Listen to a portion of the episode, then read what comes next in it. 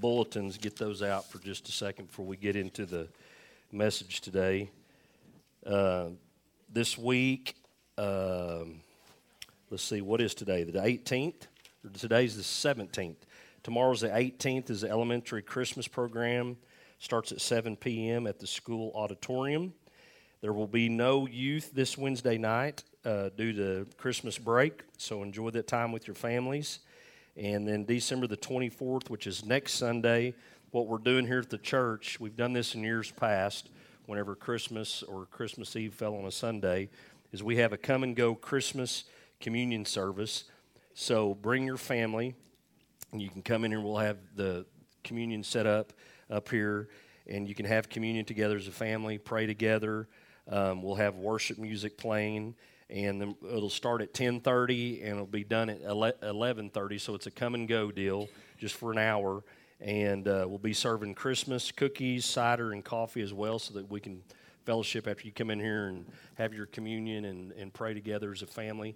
And we tell families, and, and families have done this in the past. I was shocked when we did this the first time that we ever did this. We had about 30 or 40 people come and do this, and we told them so you don't have to get all dressed up because um, we know it's it's Christmas Eve and you're with your families. You can wear your Christmas PJs, okay, your pajamas, and come in here. And, and people did that. So uh, that's what's going to be going on next Sunday from 10:30 to 11:30. Come and go Christmas communion, and then of course Monday, December the 25th, is uh, Christmas Day. So we want to just say blessings to you and your family as you celebrate our Savior Jesus, and then you can fill out this. Uh, the inside flap, or you can do the uh, on the inside. There's a QR code, and that gives us record of you being here today. If you're a guest with us, and then if you and we have a free gift back here at the back for you if you're a guest with us today. And then on the back of the bulletin, you can take notes. And uh, the other thing that I want to say that's not in your bulletin today is that I said this earlier in the service today. Uh, but they're having Santa Day in Camargo today at 1.30, and Mark and Carrie are heading this up. It's really their ministry to their community. And so if you have kiddos, you definitely want to go be a part of that. Uh, it's today at 1.30. And then to watch our service online, be sure and tell your family and friends to go to hfchurch.com. Also, you can click on the link on Facebook to go to our website to watch it as well. And the new thing is that Mark Ward has helped us get this established is we can download the app by watching um, for our channel on Roku TV and watch on your smart TV. And soon it'll be available, after the first the year, it's going to be available on Fire TV and Apple TV. And I appreciate Mark doing that. Also, want to make a few announcements because I always have people, and I had somebody text me this about a week ago that attends our church. Um, they asked um, if our church needed anything because at the end of the year there's some people that that want to do giving towards the church as a Christmas gift. And I'm going to tell you, I was talking to Taya on the way in this morning and have, have talked to Mark about this as well. Uh, Travis Bourne let me know they're with their family in Shakota today having Christmas, but he told me that we need a we're in need of a new worship computer and we're in need of a new computer for our office and then Taya and the praise and worship team have requested four iPads because they're tired of making copies. And I know the people that are cleaning the church are tired of picking up copies of paper. And so we're wanting to get more, you know, into, yeah, we're wanting to get more um, tech savvy around here. And we've killed a lot of trees around here. You know, a lot of Christmas trees have went up. Uh, but so if you would like to give towards that, we're needing a worship computer, an office computer, and four iPads is what we're. And I don't really know the tally on all that or what that would cost, but Taya said a, an iPad's what three to five hundred dollars. Is that about right? Close. So it gives you an idea. Worship computers and an office computer are probably about fifteen hundred each on those. So if you'd like to give towards that, we will definitely receive your gift and we will go purchase these things. And everybody said, Amen. All right. You have your Bibles, I want you to turn to Luke chapter 2 today. Luke chapter 2.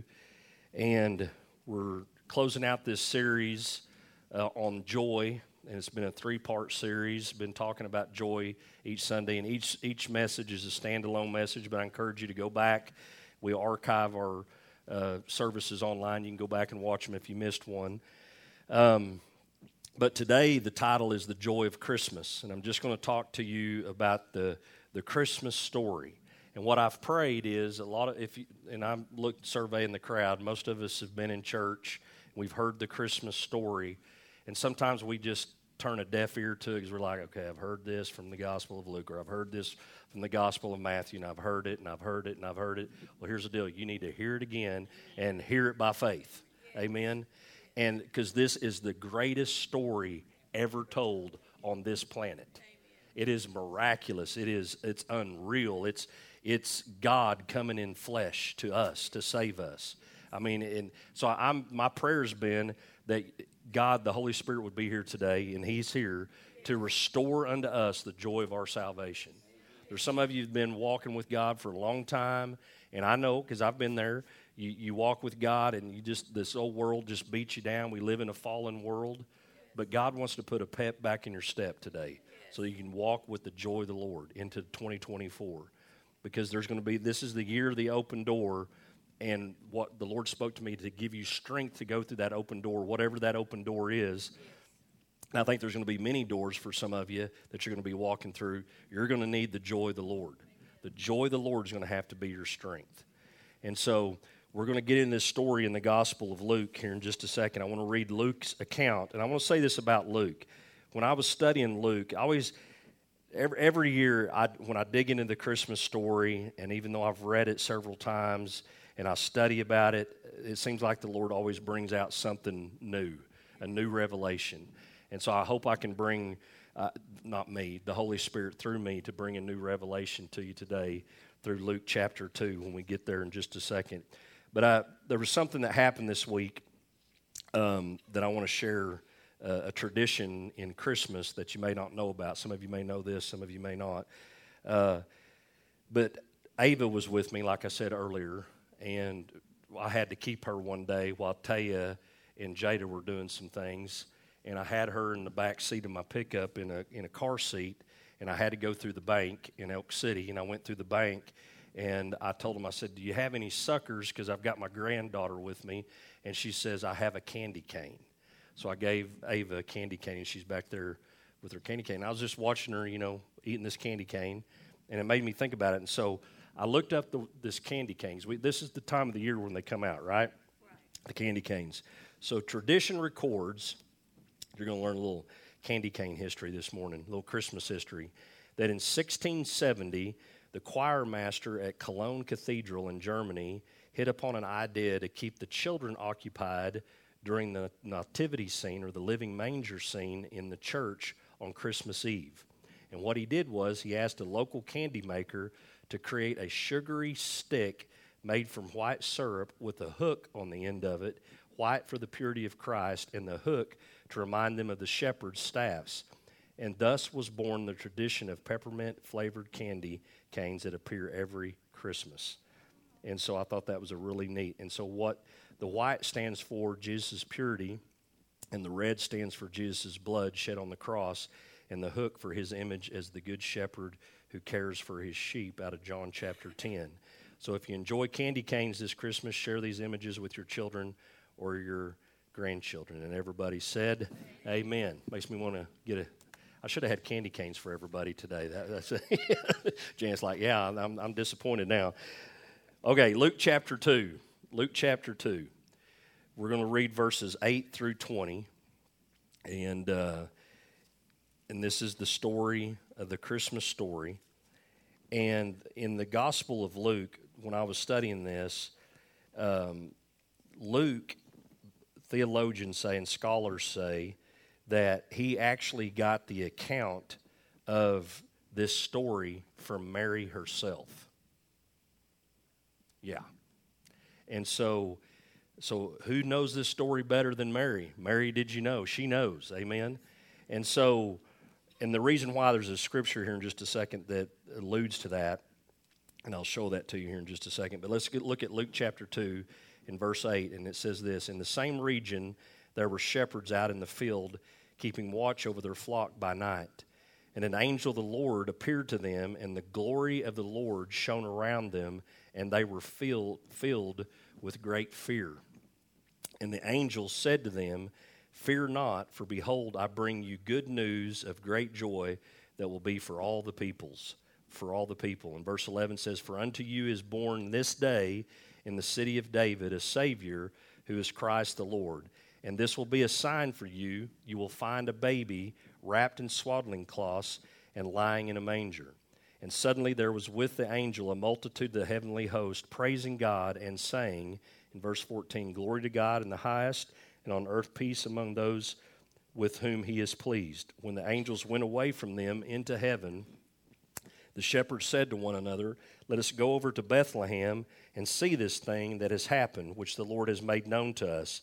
And they went with haste and found Mary and Joseph and the baby lying in a manger.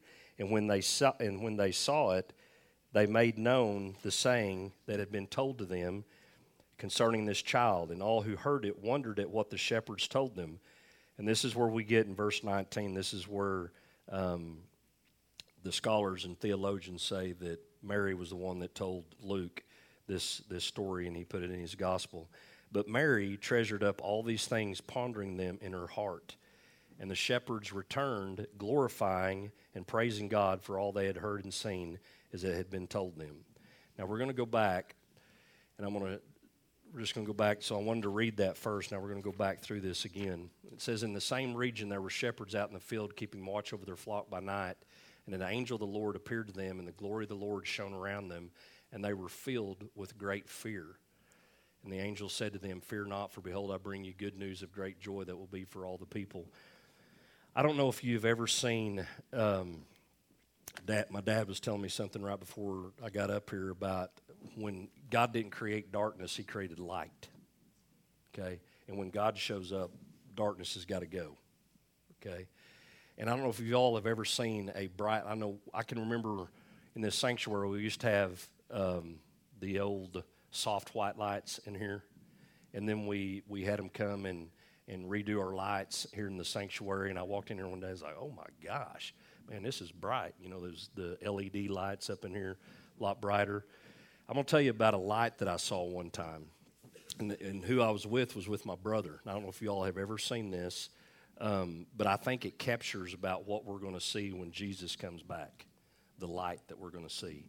But my brother and I were out, this has been, golly, maybe 10, 15 years ago. We were going, and it happened about this time of the year. It was in November, I know that. Not December, but November because it was deer season and I went to pick up my brother, and it was early in the morning, about five o'clock in the morning, and we get into his vehicle and his pickup, and we're driving down the road, and all of a sudden it lasted for about one second, is all it lasted, but this white light happened, and it just lit up the whole countryside. And I mean, I went talking the brightest, whitest light I have ever seen in my life for about one second. And immediately I thought, rapture, we're gone, you know. And uh, and and that was immediately the thought that I had. And then it was it was dark, and Matt looked at me and was like, "What in the world was that?" And I was like, "Brother, I don't I don't know." I was looking out the pickup window, it was like Jesus up there, you know, standing up there. And I and we later found out that what had happened was a meteor had come into the atmosphere where we were at and just and exploded and just but it just lit up and it was the brightest whitest light I've ever seen in my life and I'll never forget that. In fact, there was a there was a friend of ours at that time that was he was getting his stand a little bit earlier than we were, and he said I had just got in my deer stand. He goes, and I about fell out when that happened. He's like, I didn't know what he goes. I th-. and I told Matt we were joking about later. It's like it was like God w- looked over heaven and went like that and snapped a picture with a flash camera because it was just it was something else. And um, so I just know in my heart, even though I just witnessed that for one second in my lifetime, that's what's going to happen when Jesus comes back. The brightest, whitest light we're ever going to see. And we're going to hear that trumpet sound. And everybody said, Amen. I'm ready for that. Verse 11, it says, For unto you is born this day in the city of David a Savior. And a lot of people think the city of David was Jerusalem, but it's actually Bethlehem. And Bethlehem is about five to six miles south of Jerusalem, I believe if I, if I remember right. And, and I, there's a reason I'm telling you that here in just a second. I'll tell you. And so that's where the city of David was at. And it's a, it was a little bitty town, just a little bitty town about like Leedey. little bitty town, who is Christ the Lord. And this will be a sign for you. You will find a baby wrapped in swaddling cloths and lying in a manger. I've read that lots of times. I've seen nativity scenes. I've seen the little baby in swaddling clothes lying in a manger. I didn't understand what that meant. Um, but this was a this was a prophetic word to the shepherds about where they were to go. The shepherds understood swaddling cloths. Let me explain this. In that in that region, shepherds were like outcasts. Okay, and the shepherds this during this time period. This was during uh, lambing season, where the lambs were being born, and so in the city of Bethlehem, in Bethlehem, there was a place in the northern part of Bethlehem called Migdal El Eder is the name of it. And you can look this up. There's even a scripture. I'm going to give it to you. I didn't put it on the deal. It's Micah 4 8 that talks about this. But this is where um, the shepherds knew where this place was at there in Bethlehem because this was a place where they where they had the lambs or the ewes would, were giving birth to lambs, and the shepherds would inspect the lambs and they would set aside the ones that were without spot or blemish for the sacrifices at the temple. And guess that this is where swaddling cloths come in. But they would set them aside and wrap them in swaddling cloths. So this was already a prophetic sign that this is the Lamb of God who's come to take away our sins. And that the, the shepherds knew this. In verse 13 it says, And suddenly there was with the angel a multitude of the heavenly host, praising God and saying, Glory to God in the highest, and on earth peace among those in whom he is pleased. And when the angels went away from them into heaven, the shepherds said to one another, Let us go over to Bethlehem and see this thing that has happened. Not, not only has the, the angels told them where to go, was Bethlehem, but now they know we're supposed to go to the north part of Bethlehem where these lambs are being taken care of. So they knew where to go. And so the Lord has made known to us. And they went with the haste. I want you to notice this. They ran with haste and found Mary and Joseph and the baby lying in a manger. And when they saw it, they made known the saying that had been told them concerning the child. And all who heard it wondered at what the shepherds told them. But Mary, and I love this about Mary, Mary knew. Mary, did you know? But Mary treasured up all these things, pondering them in her heart. And the shepherds returned, glorifying and praising God, for they had heard and seen as it had been told them. And so, this place was, I just told you where it was, was Migdal Eder uh, in verse 12. It's a tower that's also called the Tower of the Flock in Micah 4 8. It was in the northern part of Bethlehem. And from the shepherds, you see the, the plan of salvation from the shepherd's journey. You see that they get a revelation of who Jesus is, they believe in Jesus, they come to Jesus, and then they go out and share Jesus with others, the good news. And it, I'm going to this little sidebar here when I was studying this. But the shepherds, it says they made haste when they found this out and they went to where Jesus was at, went to where the baby was at. If you go and read Matthew chapter 2 in this Christmas story, in verses 4 through 6, it talks about Herod, King Herod, wanting to know where Jesus was at because he heard that wise men have come and I want to know where he's at. And so he was asking the chief priests and the scribes where he was at. And they said, Well, there's a prophecy in Micah 5 2 that tells us that he's going to be born in Bethlehem. But here's the deal, and they were only five to six miles away because this happened in Jerusalem. Only five to six miles away. They didn't make the journey, but the shepherds did. So you can know about Jesus, but you've got to receive him. You've got to come to him. Amen. And so that there's a lot of people that and I'm saying that today because there's a lot of people that know about Jesus, but they've never came to him. They know about, they've heard this story, they know about him, we know all the prophecies, but they've never personally came to him like the shepherds did and worshiped him and received him as their Lord and Savior. I'm going to give you three, just the three things that we're going to cover today about the joy of Christmas is because there's a lot of people that don't know this what I'm about to tell you. And I want every one of you in here to know this and to be able to share this just like the shepherds did. You need to know why did Jesus come when he did? You need to know why did Jesus come? And then you need to know why must Jesus come again? Every one of us need to know these things as Christians and so that we can tell others this as well. So the first thing is why did Jesus come when he did? And in Galatians 4, verses 4 through 7, I've often wondered this because I was like, God, why didn't you send Jesus now when we have technology, when we have, we have TikTok for the love of God, you know? yeah, not for the love of God, we have TikTok. But I mean, we have all these all this stuff, but why did you send him then, 2000 years ago? Why didn't you send him right, you know, and then I've often asked God, God, why didn't you just send him right after the fall? And then God was like, well, Mark, then you wouldn't have been born. And I was like, well, okay, thank you. you know, thank you. I'm, I'm, I'm here now. But, you, you know, having all these thoughts with God and these conversations. And there's a scripture in Galatians 4, verses 4 through 7.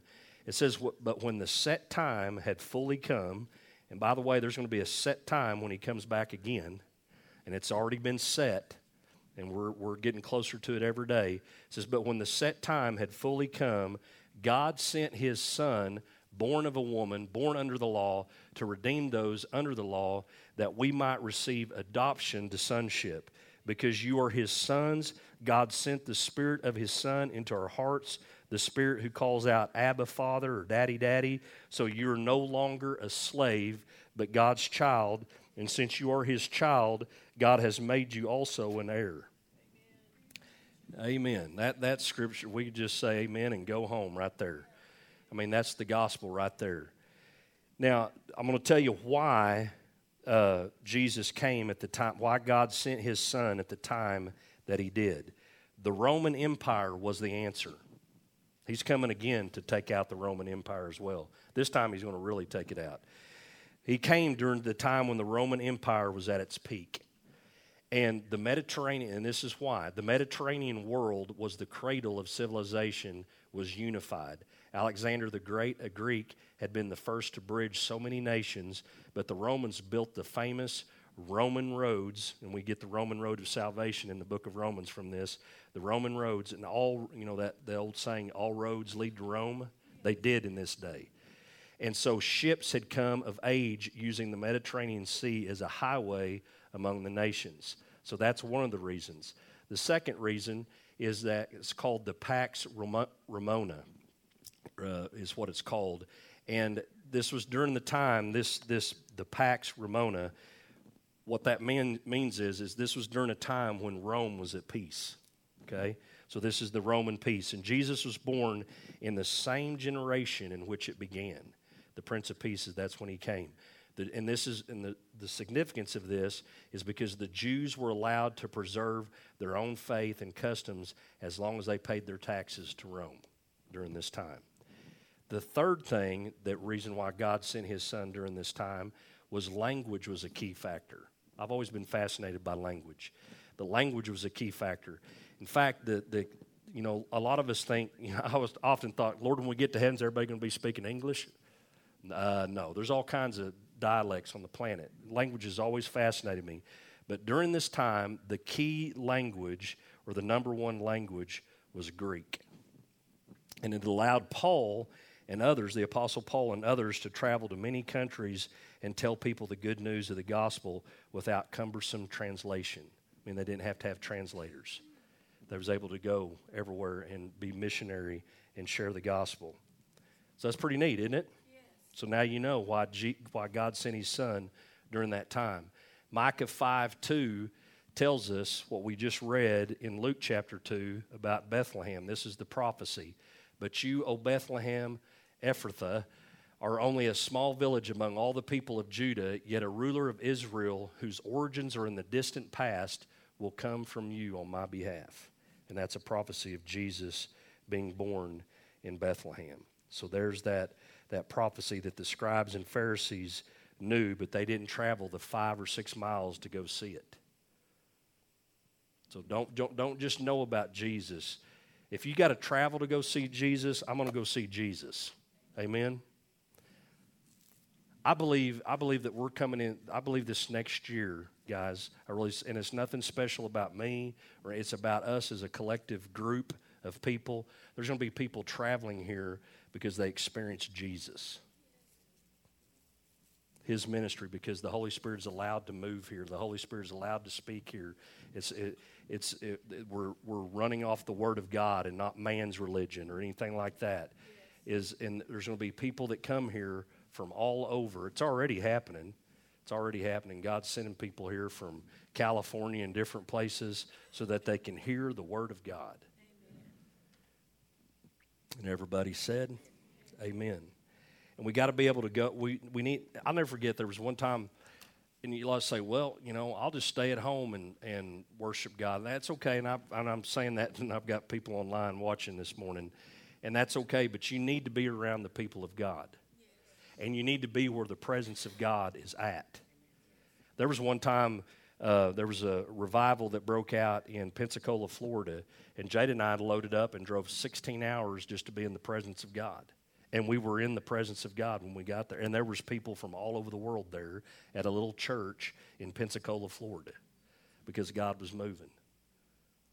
You got to be willing to go wherever God's at. And a lot, a lot of reason why people are missing out on God today is because they're letting tradition hold them back. Well, I just can't leave. You know, and I'm not talking bad about any church or any denomination. Don't get me wrong, okay? But we, I, but Catholic or Baptist or Methodist, and we worship those things. And I don't want anybody to ever worship Harvest Fellowship Church. We worship Jesus. Yes. We don't worship denomination. Well, we're non denominational. We worship non denominational churches. No, we don't. We worship Jesus. Or my grand great grandmother was, you know, was a. Um, uh, I'm going to just throw out Catholic. So we worship the Catholic. No, we don't worship the Catholic Church. Okay? We worship. Je- we don't worship Mary. We worship Jesus. Amen. I love how Jesse Duplantis say, says he said, I told my Catholic brothers and sisters, do you want to learn how Mary prayed? Well, she prayed to Jesus. so we're gonna we're gonna we're gonna pray like Mary prayed, you know. Um, so you gotta we're here to worship the Lord. Amen.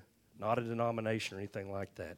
And that and I'm telling you guys, tradition, that that kind of stuff like that is holding people back from seeing the presence of God yes. in their lives. All right, here's number two. Why did Jesus come? Why did Jesus come? And in Luke 1, verse 35, this is what the angel told Mary. He said, The angel answered and said, The Holy Spirit will come on you, and the power of the Most High will overshadow you, so the Holy One to be born will be called the Son of God. And then we're looking at uh, Jesus' parents, his earthly parents. In Matthew 1 21, this is what the angel told Joseph. By the way, this is interesting. Another little fun fact for you from the Bible is angels had not been on the scene for 500 years before the birth of Jesus. You have to go back to the book of Zechariah to see an angel, you know, the ministry of an angel. And then when the birth of Jesus happens, angels are everywhere. But it was 500 years. The voice of God had been silent for 400 years, from Malachi to the book of Matthew. So that's interesting. Now God's broke on the scene. I love what I read this week. I, I read it and I shared it on social media about what broke the silence of God um, not speaking for 400 years was the cry of a baby in a manger. That's powerful. Matthew 121 says, and this is the, the, angel to Joseph, she will give birth to a son, and you're to give him the name Jesus because he will save his people from their sins. So Mary was told that her child would be the Son of God, and Joseph was told that this child would save his people from their sins. So what Mary carried was his identity, and Joseph carried his mission. And now, as a son and daughter of the Most High God, you carry both.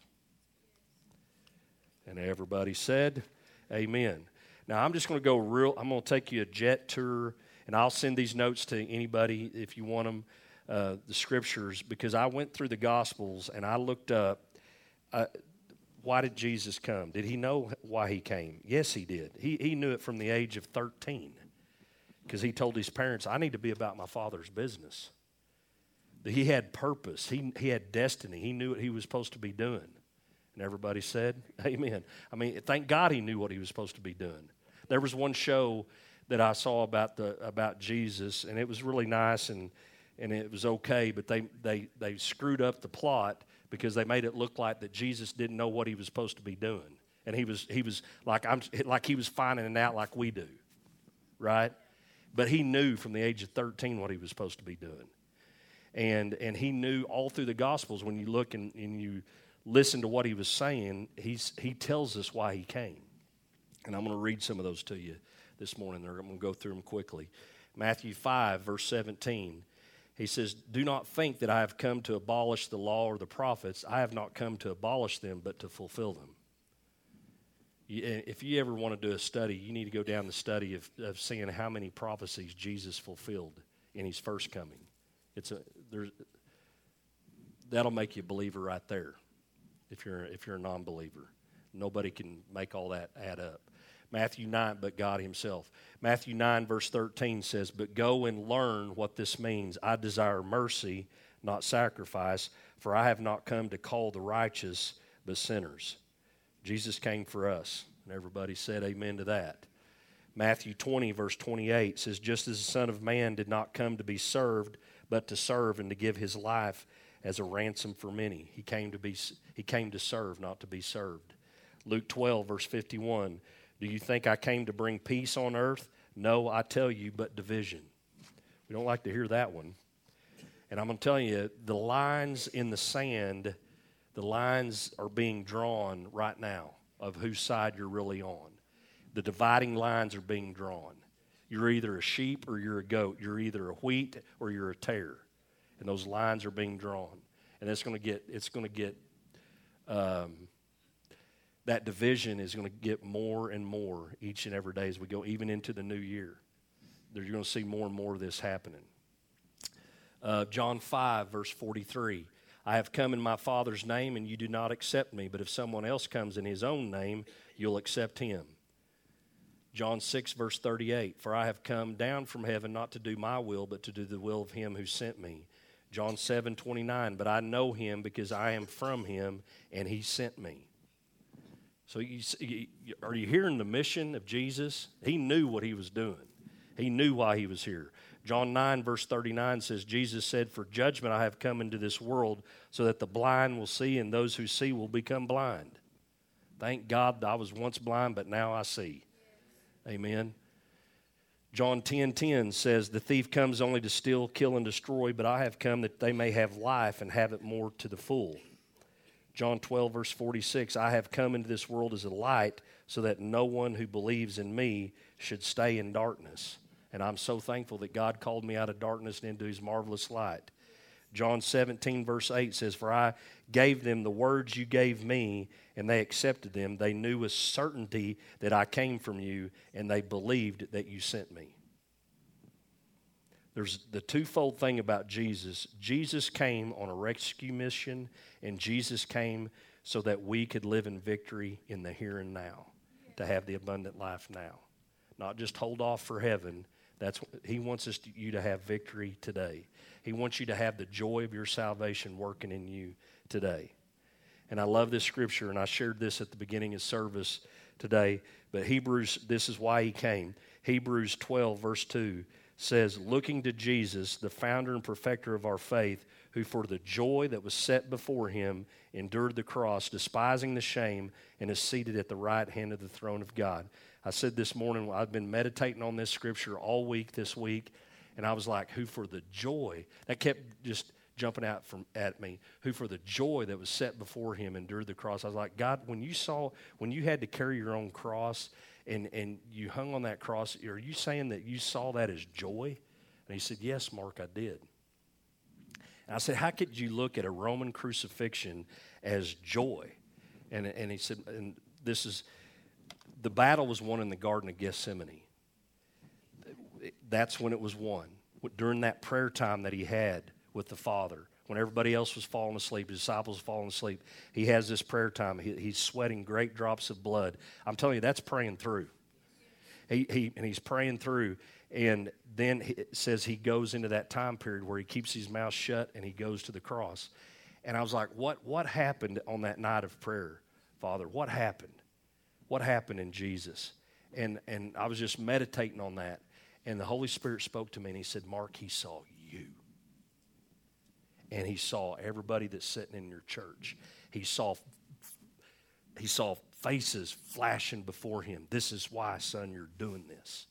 And I know you don't want to do it, and I know you feel human, all of humanity, and you're feeling all the sin of the world coming upon you. But this is why you're doing it, is because you're bridging the gap between me and humanity.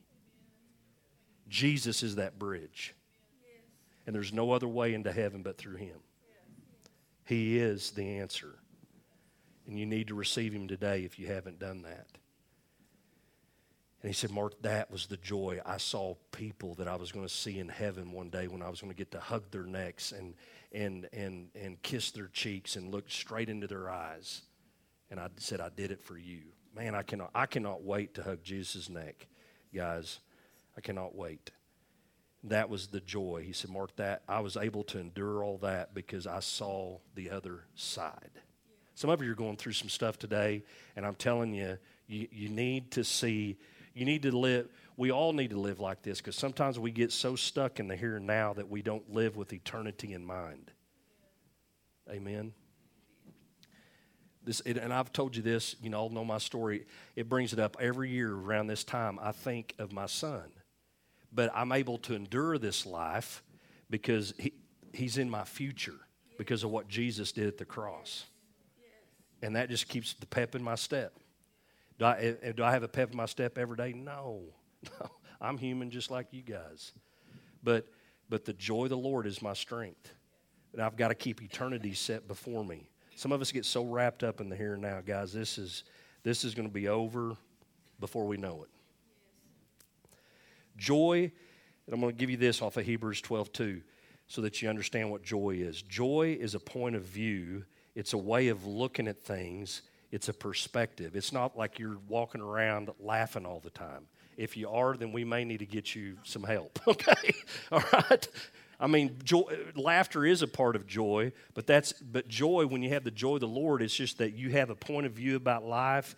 You have eternity on your mind. It's not just the here and now. It's a way of looking at things. It's a it's a perspective that you have on the inside. It's not an. And here's the other thing: joy is not the absence of sadness. Uh, or it's, and it's not this, it's not the presence of the spectacular either. It's a state of mind that you walk in. Joy is a focus before it's ever a feeling. And everybody said, Amen. So here's number three Why must Jesus come again? The first coming of Jesus was a mission of humility and sacrifice for us.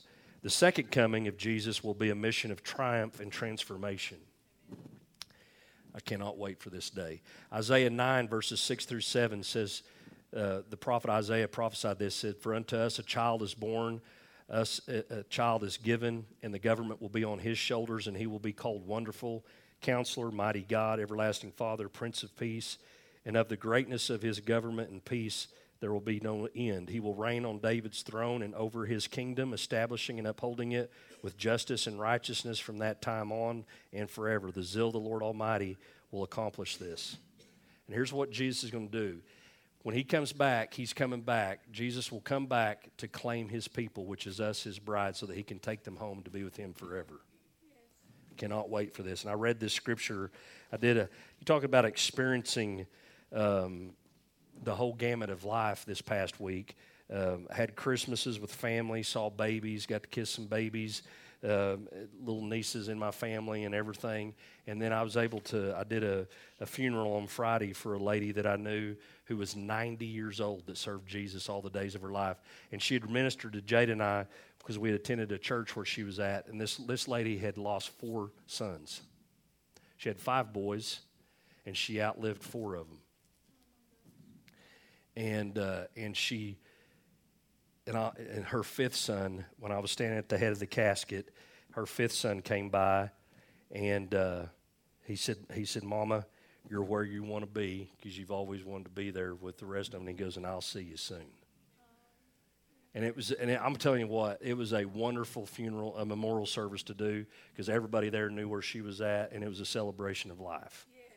And she was in the presence of God today with her boys and her and her husband. And, but I read these scriptures at the funeral. It says, For the Lord himself will come down from heaven with the loud command, with the voice of the archangel, and with the trumpet call of God, and the dead in Christ will rise first. And, sorry, I didn't get that up there for you. After that, we who are still alive and are left will be caught up together with them in the clouds to meet the Lord in the air, and so we will be with the Lord forever. Therefore, encourage and comfort one another with these words. Love that. Here's number two He must come again to judge the world. He's coming back as a judge. He will separate the sheep from the goats and the wolves, and he'll separate the wheat from the tares. That's what's going to happen. And this is in 2 Peter 3, verses 6 through 7. It says, By these waters also the world of that time was deluged and destroyed, talking about the flood. By the same word, that same word, the flood's going to come, the present heavens and the earth are reserved for fire, being kept for the day of judgment and destruction of the ungodly. And so he's going to return to establish a new heaven and a new earth. This is Revelation 21, verse 1. It says, Then I saw a new heaven and a new earth, for the first heaven and the first earth had passed away, and there was no longer any sea. Guys, I cannot wait for the new heaven and the new earth. Yes. It's coming. And guys, we're, we're living, I believe that we're in the last of the last days. We're living very close to it. This is not a time to be playing games. This is not a time to like, well, I'll stay right here. You know, I see the dividing line right there, but I'll stay right here. Get get across the line. Amen. Okay? Make that decision today. Today is the day of salvation. Don't mess around with this. This is the this is the the number one decision that you'll ever make in life. Is this one right here. And this is the reason why God is not slack and He's coming. It says, The Lord is not slow in keeping His promise, as some understand slowness. Instead, He is patient with you, not wanting anyone to perish, but everyone to come to repentance. God wants everybody to hear this, what I just shared with you today. Today is the day of salvation. I want everyone to bow your heads in here this morning. I just want to make sure that everyone hearing the sound of my voice, those that are watching online, you may have been just like the chief priest, and I believe that there's there's thousands of people, guys, that are sitting like this in churches today.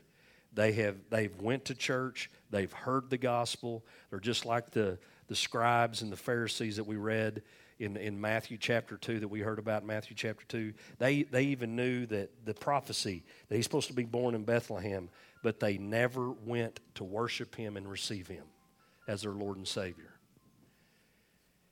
And so I want to be, today is the day of salvation, and I want to be the one that leads you in this prayer because the Bible says that whosoever shall call upon the name of the Lord shall be saved.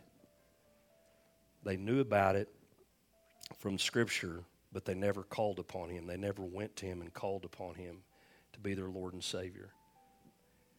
But the shepherds did, and they were saved. And the Bible says they were the outcasts of society. And Jesus didn't come for the righteous, he came for sinners. Doesn't you don't have to get all cleaned up before you come to Jesus. He'll take care of that afterwards. And sometimes it takes a lifetime for that.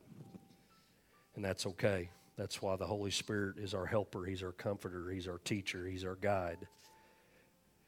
And I believe that the Holy Spirit is leading people here today to receive Jesus as their Lord and Savior. And, so, and there's some, I believe, that's been sitting in church for a long time, and they they're they're like, I just I really don't know if I'm saved or not. I don't know if I've ever really called upon God or not. God wants you to know that. He wants you to know that you're a son and daughter of His.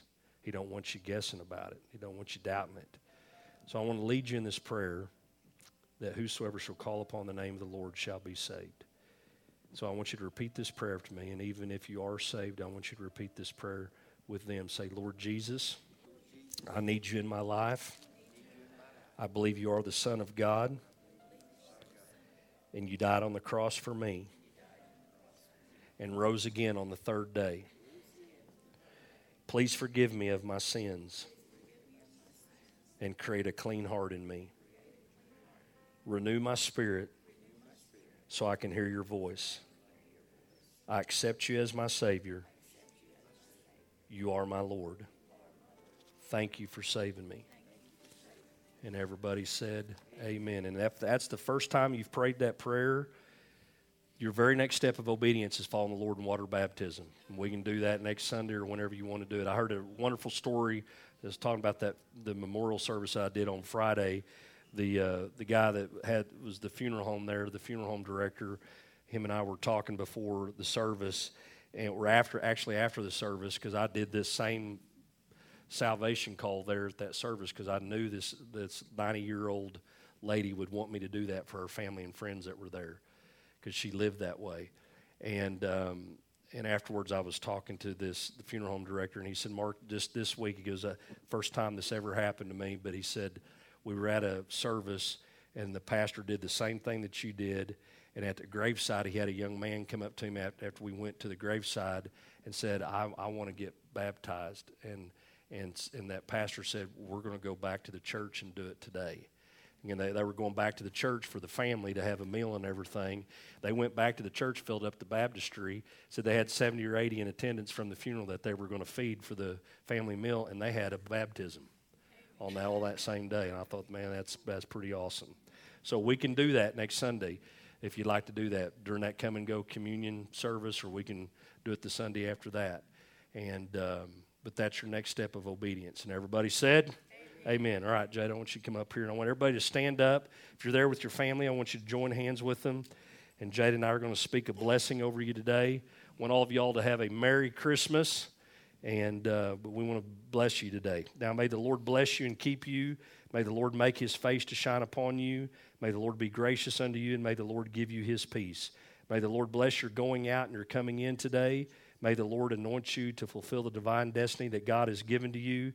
May everything that is brought against you be crushed by the protection that God Himself shall provide. May be blessed in your health. May be blessed in your relationships. May your children and your children's children be blessed because they are the heritage of the righteous. From this day forward, as you submit yourselves to the Christ, to the cross, may your lives be filled with joy that is unspeakable and full of glory and with peace that surpasses all understanding. May your home, as the Word of God says, be as the days of heaven on earth. In Jesus' name we pray and ask it. And everybody said, Amen. Hug somebody's neck and say, Merry Christmas.